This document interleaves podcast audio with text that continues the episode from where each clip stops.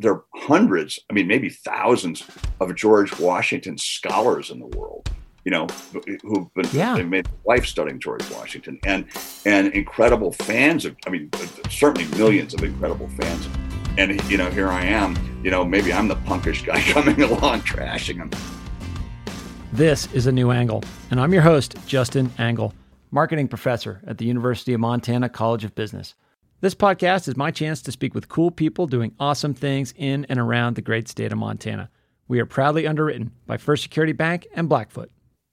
Hey, folks, welcome back and thanks for tuning in. Today's episode features yet another incredible best selling author who lives right here in Missoula, Montana, Peter Stark. We talk about Peter's adventure writing. That was my first touch point with his work, and At the Mercy of the River was a very important read for me. We also talk about his best selling Astoria and his latest book, Young Washington. That book tells the story of an exceptionally formative period in Washington's life and confronts much of the mythology around this revered founding father. I've learned a lot reading Peter's books, and I've enjoyed them thoroughly. And I'm excited for you to learn more about his writing right now.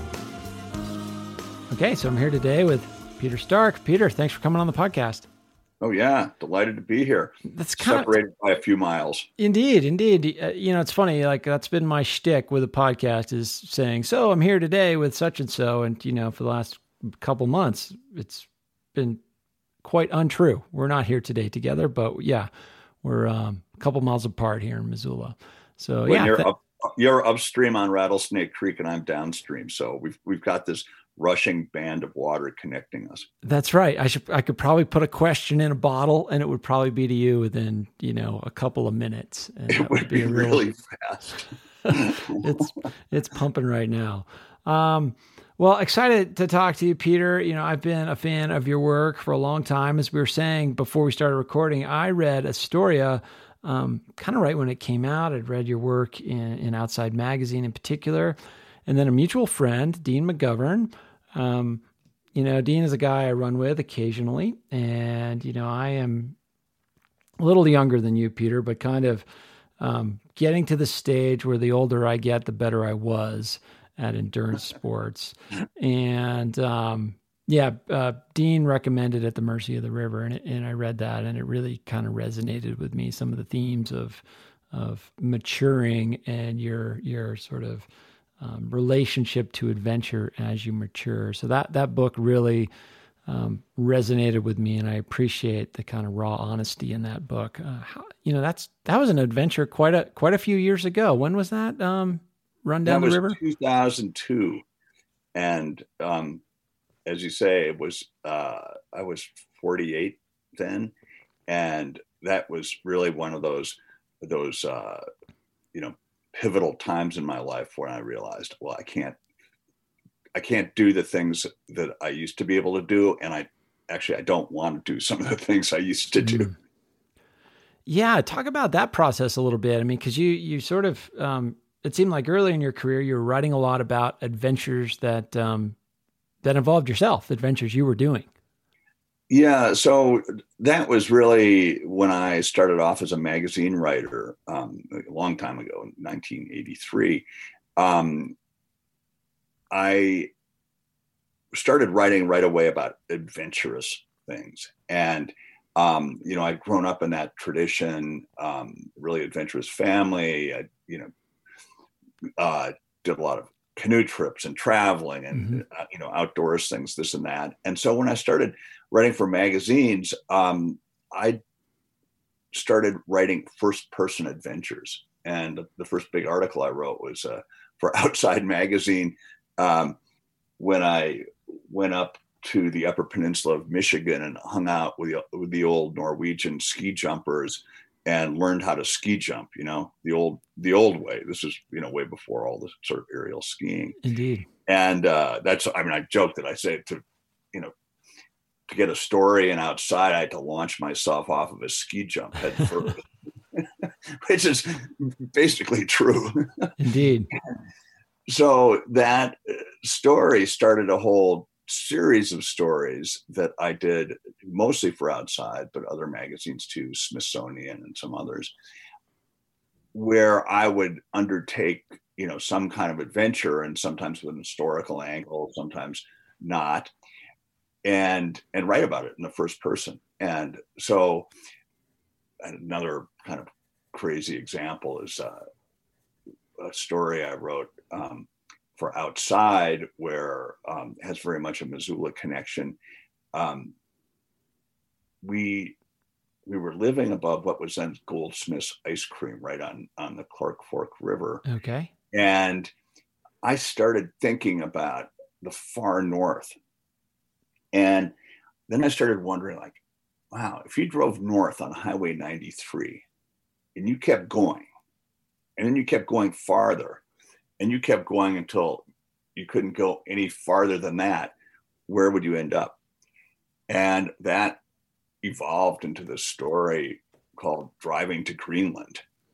And it was basically we got in my father-in-law's VW van and drove five or six days north from Missoula, and then ended up in uh, Yellowknife in the Northwest Territories, and then hopped um, smaller planes across the Arctic, and ended up on Baffin Island, and then we kind of hitchhiked with this very small plane uh, that was being hired by somebody else to take us all the way up to Ellesmere Island, which is big traditional jumping off point for expeditions to the North Pole, you know, way high up there. And um, and then we hired this little plane to take us the la- the final hop over to northern Greenland, um, the the farthest uh, north villages in the world, which are because the you know the whole globe kind of converges up there. It's you know this is only about a 200 mile flight from the Canadian Ellesmere Island. Okay.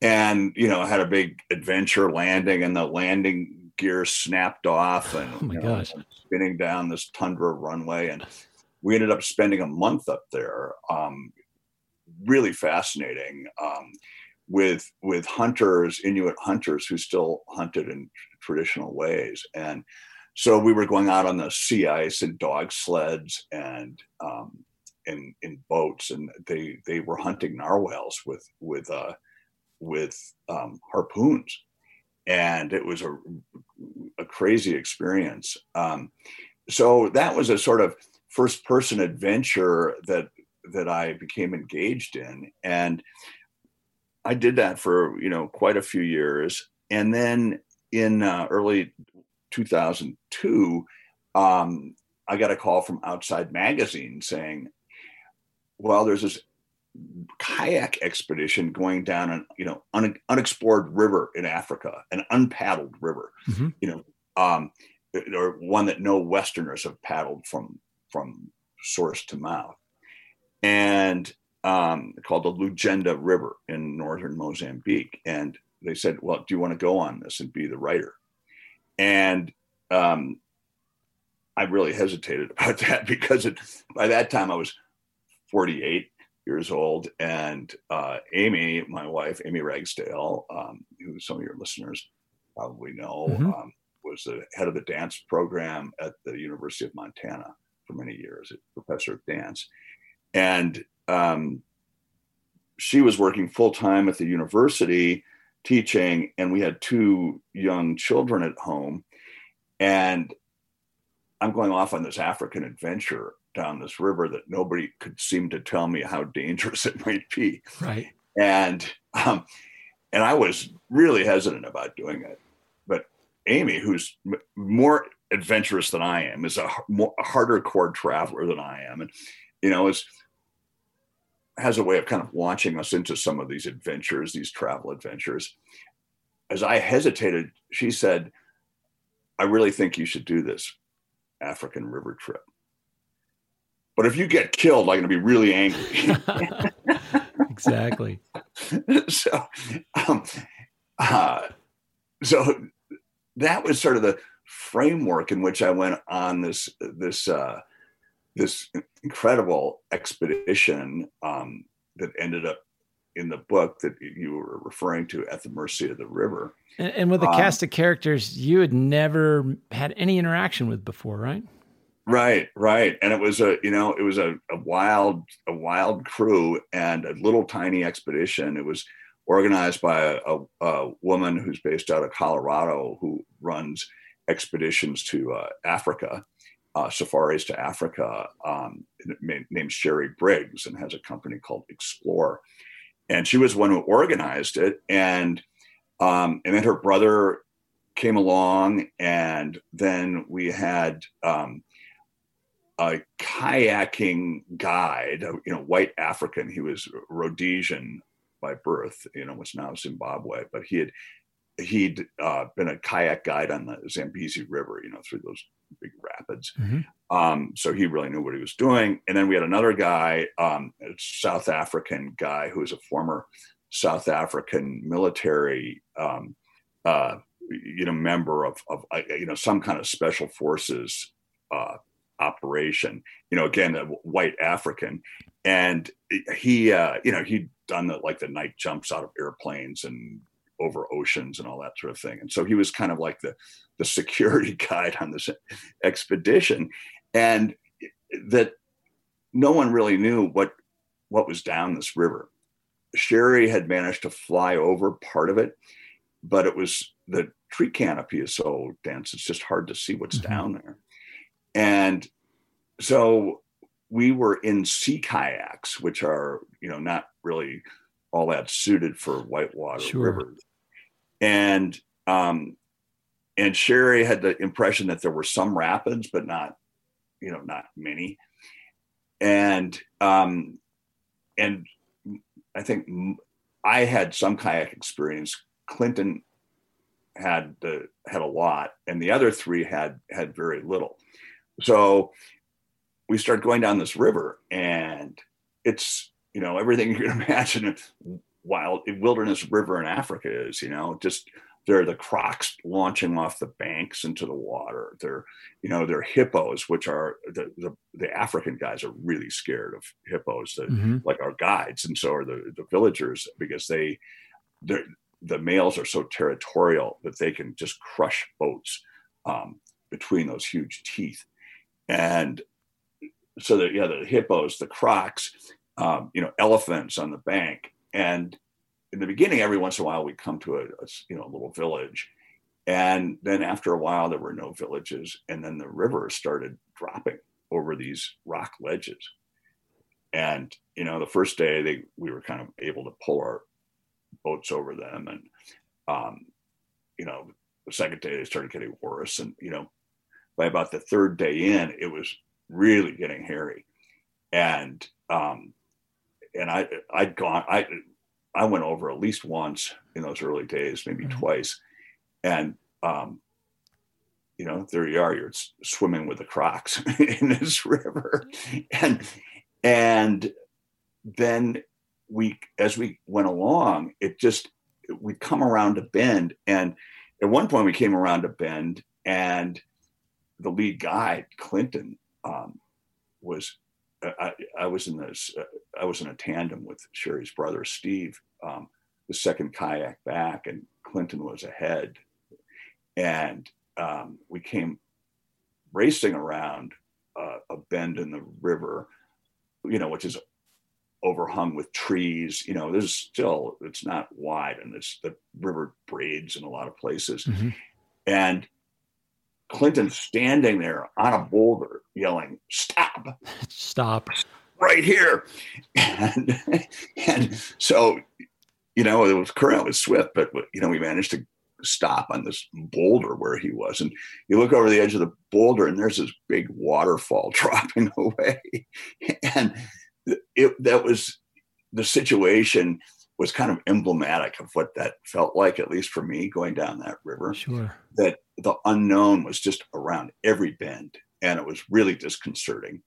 And I was, as I say, I was, you know, in my late 40s and had kids at home and and thinking, okay, when when am I getting myself or we um, getting into a really stupid situation?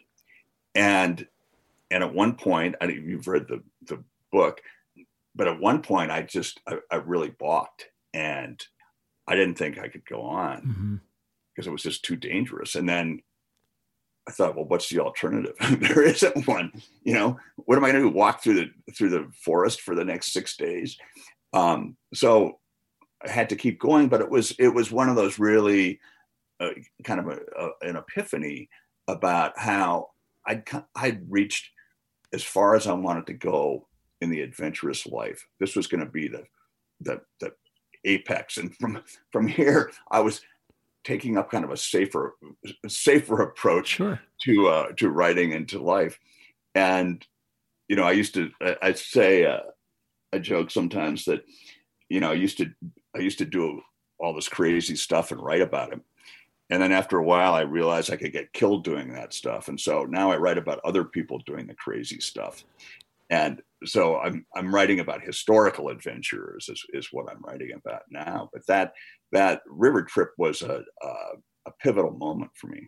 Yeah, and, and that came through. So kind of you you couldn't tell what was next in, in terms of your writing career at the time, but um, in terms of just your your your sensibility in reporting that experience, um, it certainly resonated with me and. It's been interesting to kind of see how your your work has in, unfolded since, you know, with Astoria and now Young Washington. I want to talk about both of those projects, but before we do, uh, just generally, like what, in terms of, you know, writing a story about or reporting on a story about adventure, like what are the qualities of an adventure that you think interest you? Like what are the hooks for you that that draw you in and, and make you think that this is a, this is a project I want to I want to dig into? There's something that really compels me, and and at least it did. In fact, I was sort of driven by it, and that was I was really interested in seeing how indigenous people live in hmm. these in these very different environments. We we spent our honeymoon hiking around on the Tibetan plateau with you know with uh, Tibetan nomads, and Uh, you know, we were spent that time with hunters in Inuit hunters in northern Greenland, and this this Africa river trip, the same thing. You know, that really being in touch with these people who have a whole different way of life, a whole different perspective on life, and I wanted to be exposed to that. I wanted to see it. I wanted to understand it, and I also had this you know, almost burning anxiety that the world was was becoming so interconnected so quickly that if I wanted to experience those things, those people, if I wanted to, to to visit people like that, cultures like that, I had to do it now because they might not be around okay. much longer in, in that in you know in their in their very traditional way of life and um, so that was a uh, what I considered made a, a good adventure um, for me was to uh, was to be able to learn something about these cultures firsthand. Sure. and um, and uh, and I did. And I'm really grateful I, I I did that. It was you know it was not easy to to get there and to um, to there were there were a lot of difficulties about it, and one you know one of them being, of course, income. You know, when you're doing thing. um, so uh, fortunately, Amy had a, her teaching job at the U, which kind of you know kept us above water. But um, you know, my my writing career at that point was very much up and down, and yet I was you know, driven by this you know kind of compulsion to get out to these these very what we'd say remote societies.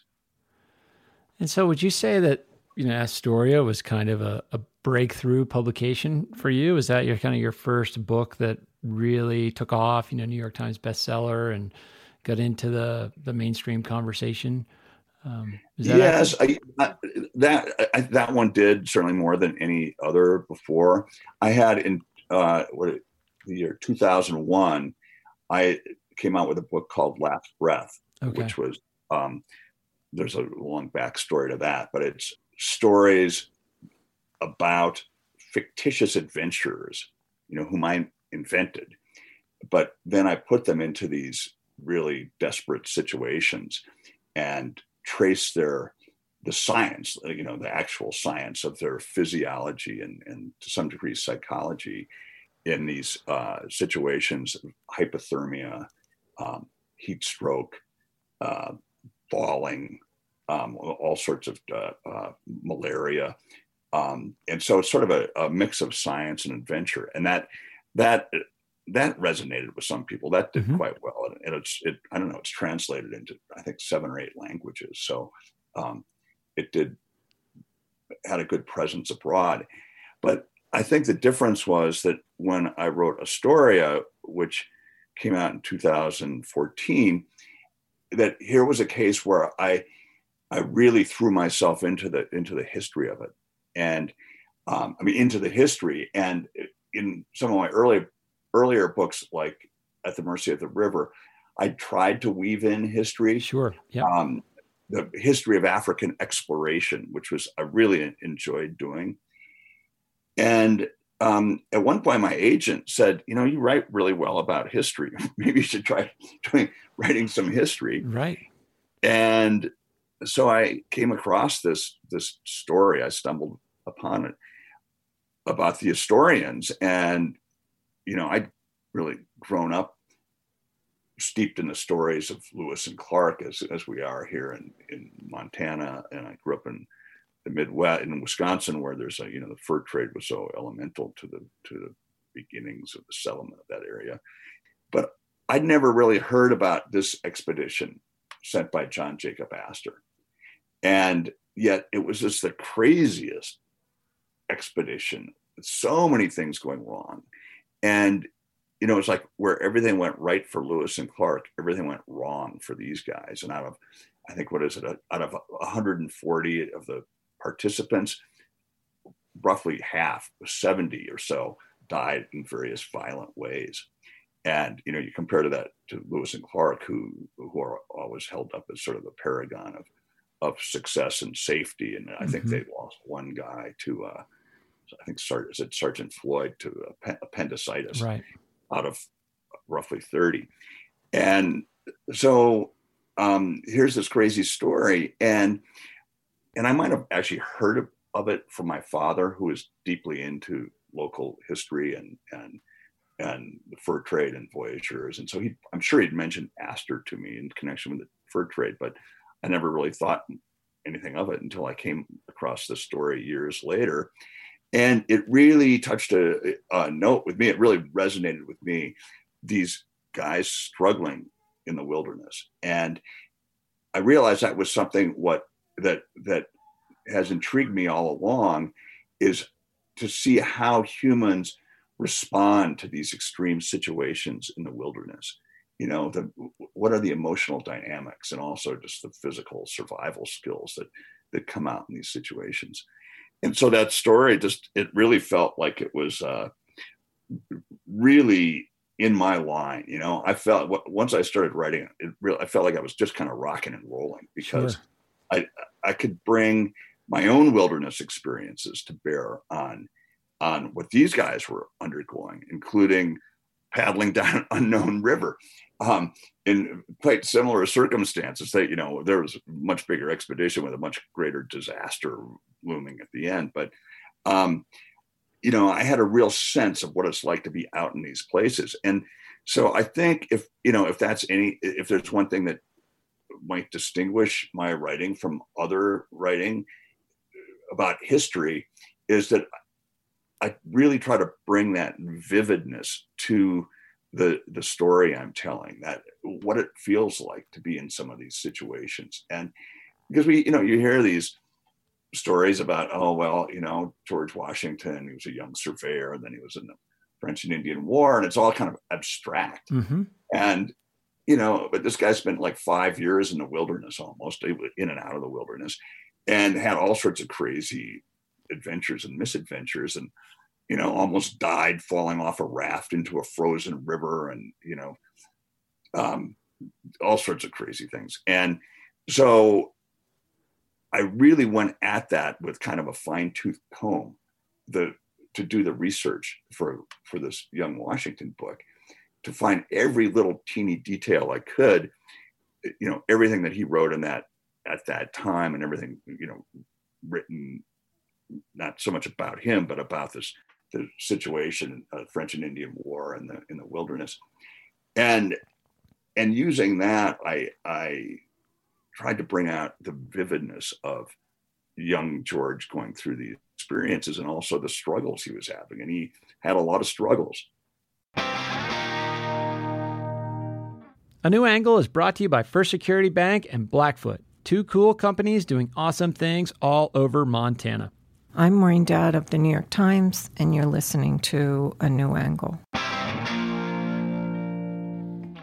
Yeah, let's talk about some of those struggles. I mean, in the sense that, like probably many people that sort of, you know, have a high school level conception of history, it's like, you know, this kid cut down the cherry tree, then he crossed the Delaware, and then, you know, he was the the first president and the, the man that would be king and stepped aside nobly, um, but not much in between. And so you, you zero in on this five year period of, of his young life, and it's so illuminating. I mean, I mean, that must have been what drew you in is to sort of see this character that we have uh, a big, well, you know, not not necessarily a mythology around, but but a lot of.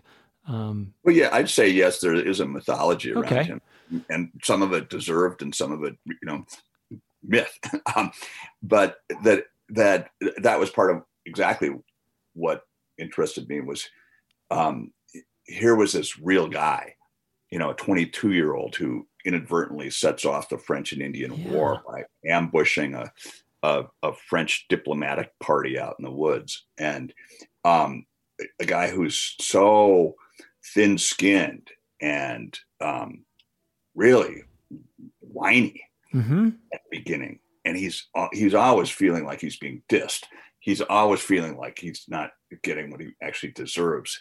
He's constantly complaining to his superior about, you know, about money, about promotion, about this and that until his superior governor, British governor Dinwiddie of Virginia, you can almost literally see him roll his eyes between the lines of the letters he writes. It was like, you know, George, I, I really don't want to hear from you anymore. right, right. Just get it like done. go back to your post. And um, yet here was this guy who had, you know, all these human foibles that way all of us have human foibles and who made lots of mistakes the way all of us make lots of mistakes and yet he somehow got beyond that and um and he became this incredible leader which is you know he was an incredible leader and and he you know was managed to lead in that selfless way um it was never without an ego but that very much thinking for the greater good.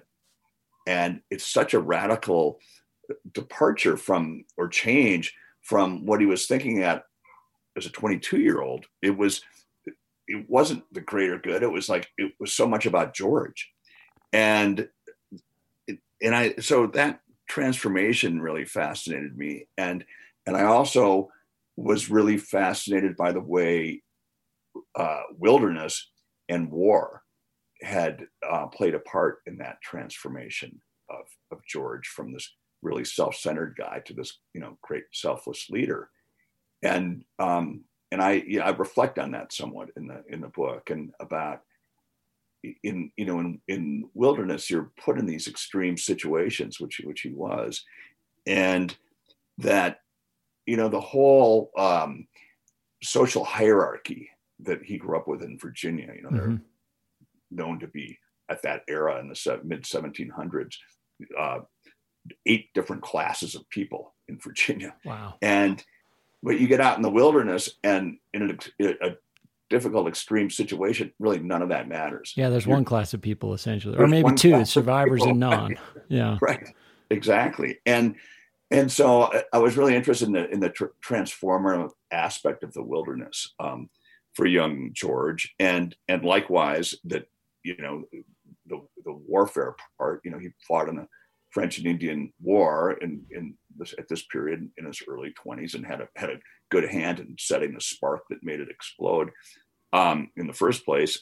And, um, you know, how there are, at least in my mind, some really key moments, these sort of transformative moments where um, the first really big uh, and it's not such a big battle, but really disastrous battle, other than the ambush of the French diplomatic party, is when the French come after George, and the French have their Indian allies, and George is holed up in a little fort called Fort Necessity, and has a few hundred of his Virginia soldiers with him, and he's you know this young officer, and he's built this fort. It's this really little claptrap affair, and he's built it kind of down in a swamp, and he's built it so as it turns out the French and the Indians can hide behind trees on a hill just above the fort and shoot right down in it.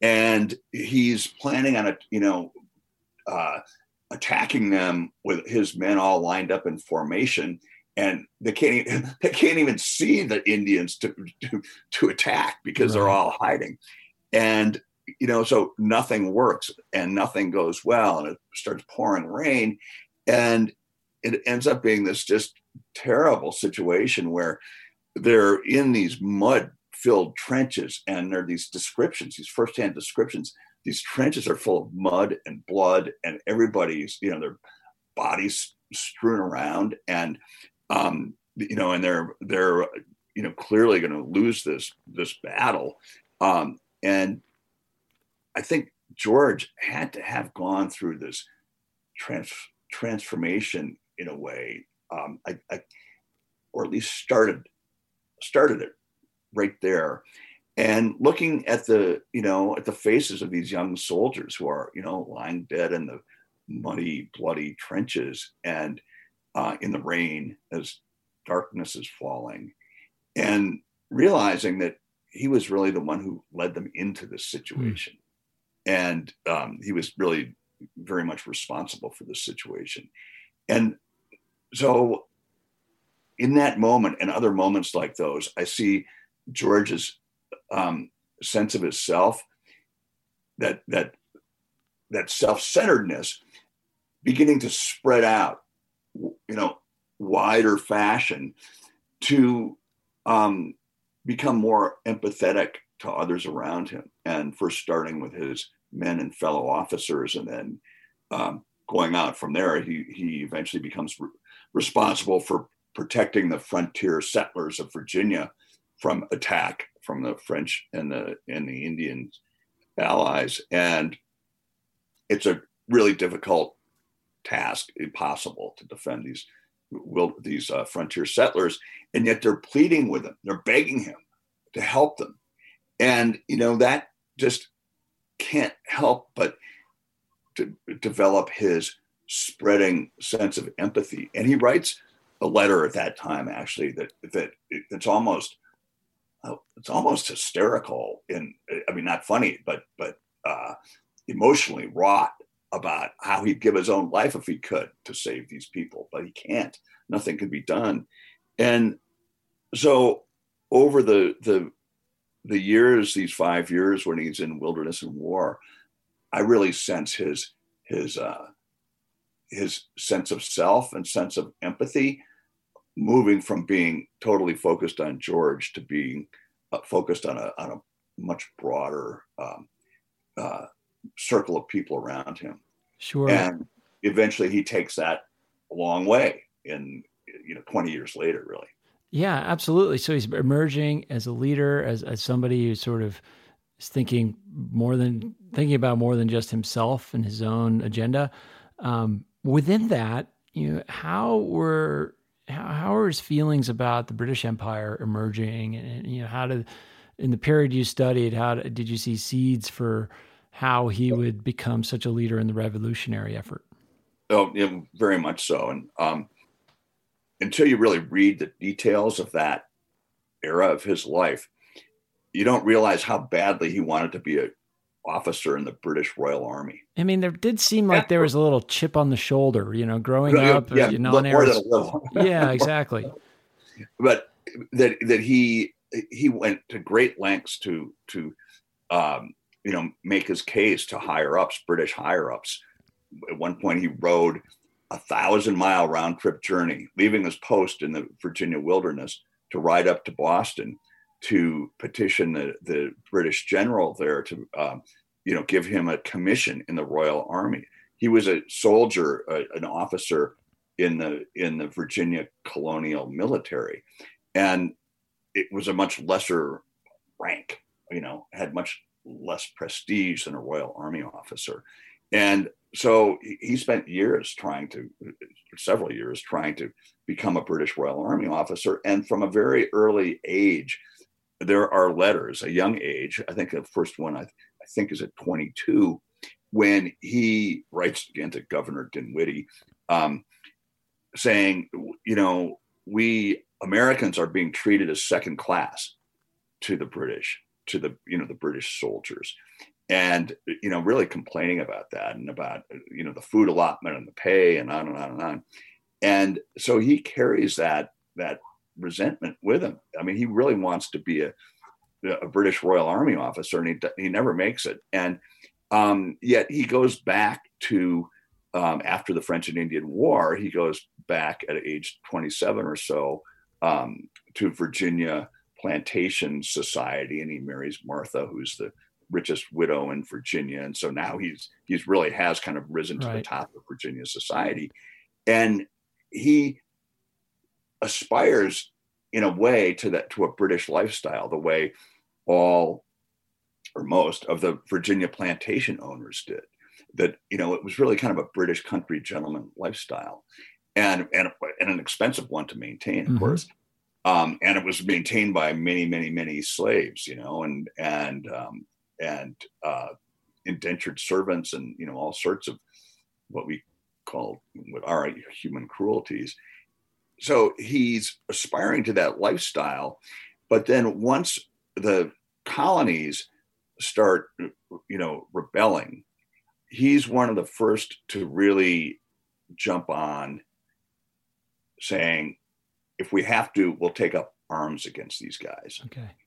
And so he, you know, he made the the uh, his his resentment against the British. I don't think caused him to just like uh, randomly rebel against the British, but it was one of the it was part of the emotional baggage he carried going into the revolution. And a lot of the americans and the virginia planters they had their own emotional baggage about you know taxation and whatnot. So um but yeah he was very much a, a product of this period of his life. And and you know resentment and disappointment at not being made a british royal army officer was very much a part of it indeed the, the book peter is is fantastic Young Washington, How Wilderness and War Forged America's Founding Father. So good, in fact, that your work was sort of wrapped into or picked up by this larger um, History Channel documentary, Washington. Um, it was out, I believe it was, I believe it aired in February of, of this last, yeah, this past yeah. year. I want to talk about that experience. I mean, working with Doris Kearns Goodwin, sort of the the George Washington of presidential historians, if you will. Um, but yeah, t- talk about that experience. Yeah, oh, that was it was really great fun. I mean, it, the the uh, it's so it's a three part mini series, and it's uh, each part is two hours about the life of George Washington, mm-hmm. and the first uh, two hours, you know, focus on when he's younger. I think I, it might go up to the time the revolution starts, but certainly this period, which I write about, and I write about it in great detail. And so that the uh, producers of the um, uh, of this the History Channel series, an outfit called Rail Splitter Productions, got a hold of me. I guess it was just about a year ago, and said they were putting this thing together, and Doris Kearns Goodwin is who's likely to be involved, and um, and you know, would you want to be involved? And I said, oh yeah, I'd, yeah, I'd love to. Yeah, absolutely. And, and you know, and I and I and I do feel like this period of George's life, I, I feel I can speak to that if I do say so as well as, as almost anybody, because I, I just spent four years working on studying it, mm-hmm. writing about it. So, you know, I have a lot to say about it. Um, and so they they flew me out to New York. I think it was maybe last March, and and we spent I don't know some hours. Um, it was just one long day shoot, um, in this nice townhouse doing the shoot, and and they'd really done their homework and they, you know, asked good questions and you know there were clearly very professional, several cameras going, and you know, sound people and um, you know, moving cameras and on and on. And then um, you know, and then that's the last I really had anything to do with it until February. And for the producers, um, it was a huge project, and and they you know they interviewed so many people, and they they went and, sh- and uh, they shot the thing in 17 days in Romania. Oh and gosh. you know all these wilderness scenes in Romania. So um, and you know crossing the Delaware, you know scenes like that, and you know recreating winter in Romania, and so then in uh, early February, I got a call uh, one day, and um, and I, I, was hearing that it might be airing pretty soon, but I got a call one day, and it was you know one of those calls where it's just sort of blank on the other end of the line, and you know the first thing I think of is oh it's just another mortgage refinance call, right? and, and and you know they say is this Peter? And I said oh now the mortgage people know my first name, yeah, and then he said I said who's this? This is Doris. and, oh my gosh! And and uh, um, and so we had a, a great chat, and her with and her her business partner Beth um, Laski was on the line too, and they they invited me to come out to Mount Vernon for the premiere of this History Channel series, which was uh, it, it, was only like ten days away the the, the premiere, and so I, I, you know I did, and I've got some crazy stories about that, including riding a bike through the rain and dark from Reagan National Airport down the Potomac to Mount Vernon. Oh my that, gosh. That's for another day. with just like George riding his horse. But it was a cool event. And um, some of the other historians were there and, and Doris was there and Beth and, you know, and the, a lot of the producers and from Rail Splitter and from the History Channel and you know a big auditorium. It was, it was all by invitation and special guests and they of they closed mount vernon the whole place, including the, the, the mansion, the house, eh, to give you know our group private tours through, and so it was really a kind of VIP treatment. And of course, what what part do they show? They show part one, and uh, you know that was the screening, that was the premiere event, mm-hmm. and so that was, I mean, that was pretty cool. There I was, like, all of a sudden I'm up on the big screen, and uh, at this uh, at this premiere, and it was so it was it was great, and and I also got to to uh, I've gotten to know uh, to uh, Doris and Beth um, from from that experience, and we've been in touch somewhat since. But that they're great fun. I mean, Doris is just a kick and really fun, really smart, so together, um, and has you know a thousand projects in the works. So that's that whole experience was delightful. So within this crew, uh, or maybe outside the crew, when you've been sort of promoting this work, I mean, you study this this five year slice of this fellow's life, George Washington. When you know, he, he, I think for lack of a, a, more elegant term, you could say he was a little punkish, and uh, so whatever at, the word was back then. Yeah, so at odds with you know what he later became and what the sort of popular conception is. Um, you ever get any pushback from folks that are like, "Hey, don't say that about George Washington. That that can't be true." I was so braced for that. That's a really good question. I was so braced for that, and you know, there there are hundreds, I mean, maybe thousands of George Washington scholars in the world.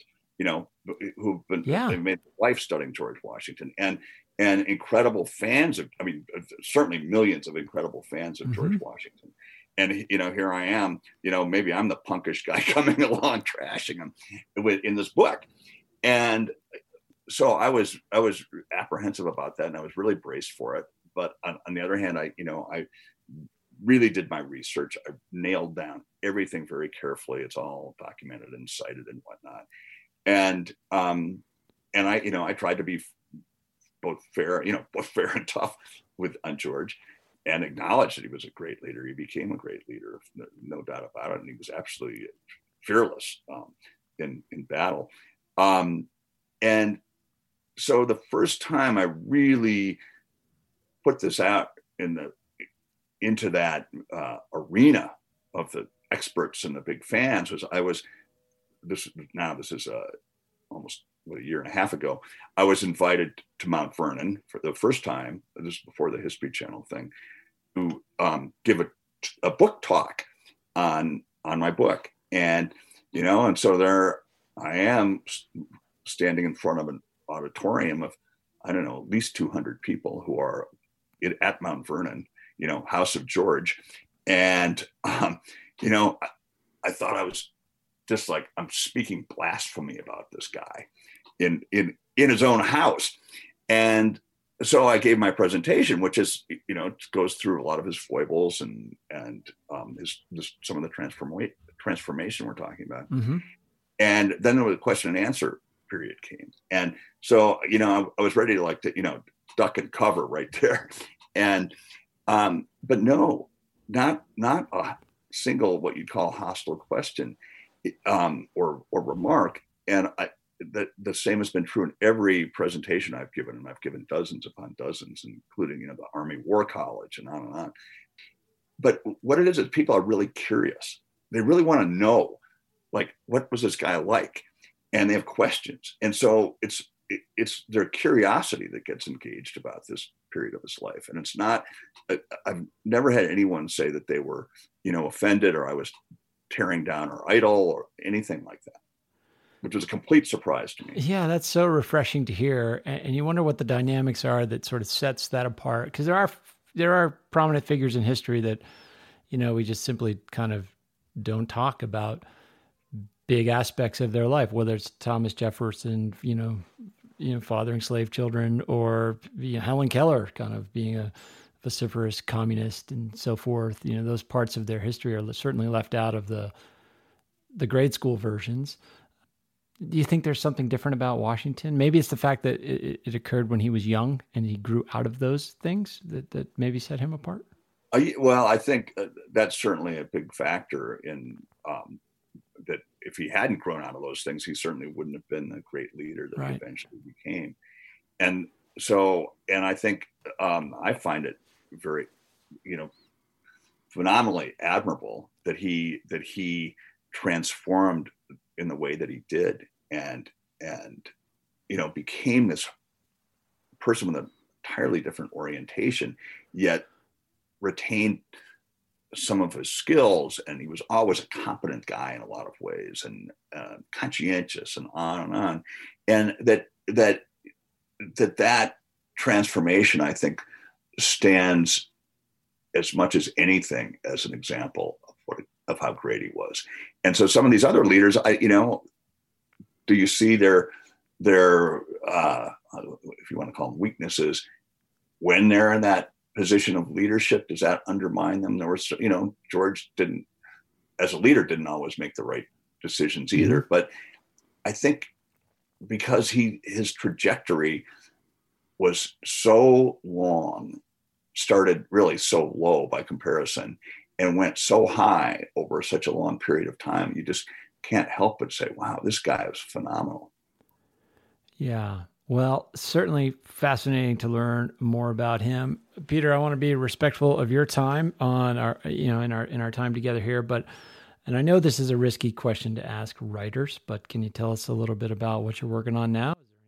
Well, I can I can tell you. Um, so I'm working on uh, until about an hour ago today, a book about the great Shawnee Indian leader Tecumseh. Okay.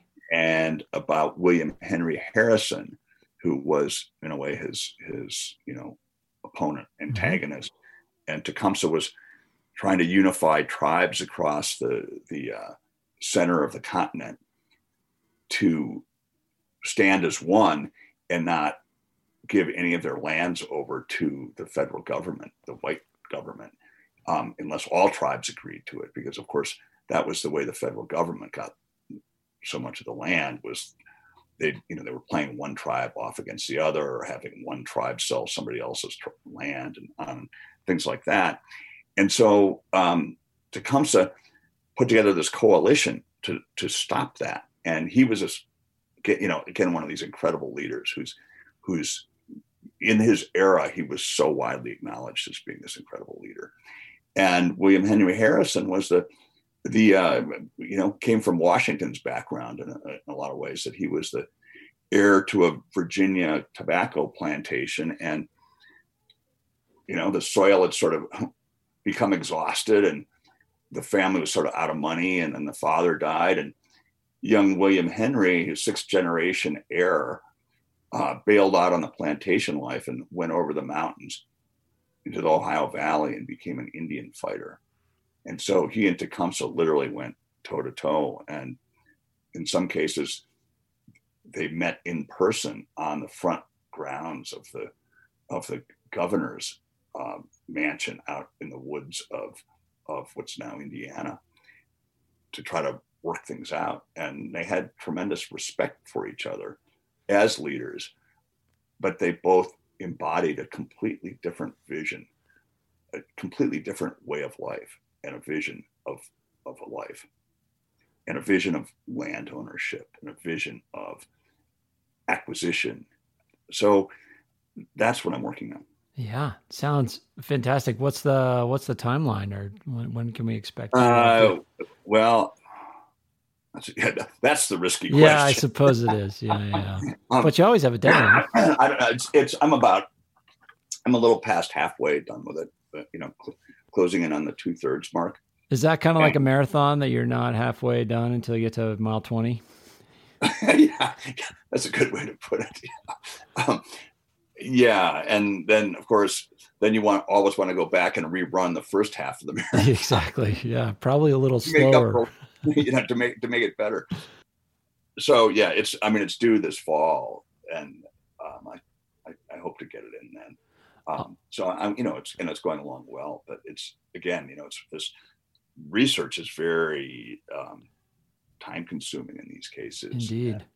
And, and you know, and, and, especially when you're finding, uh, trying to find information about an Indian leader in, you know, 1795 and 1805, that, you know, that there were just not written records left by, by the Shawnee, but there were records, you know, left by letters by settlers and things like that. So sure. you know, it's, it's, a lot of poking around, poking around, poking around. Well, I certainly look forward to seeing that work when it comes out. Peter, such a pleasure to uh, hear about all of your projects. Um, I encourage people to you know check out Young Washington, check out Astoria. If you're sort of an aging athlete like me, check out uh, at the Mercy because that really spoke to me. Um, yeah, and Peter, I look forward to maybe an opportunity to meet in person, um, and we can talk about the um, the Tecumseh project then, perhaps.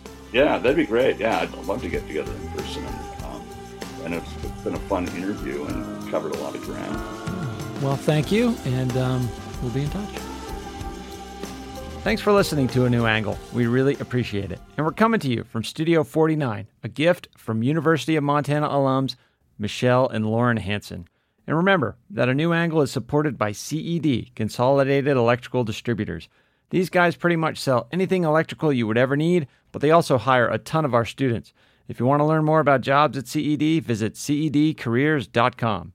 Before we go, I want to thank some important peeps our awesome interns, Aspen Runkle and Max Gibson, Jeff Ament, John Wicks, and VTO for the tunes, and finally, props to Jeff Meese, our master of all things sound. Finally, if you have any questions, suggestions, comments, insults, whatever, please email me at a new angle at umontana.edu. Help us spread the word be sure to use the hashtag a new angle when you do. Thanks a lot and see you next time.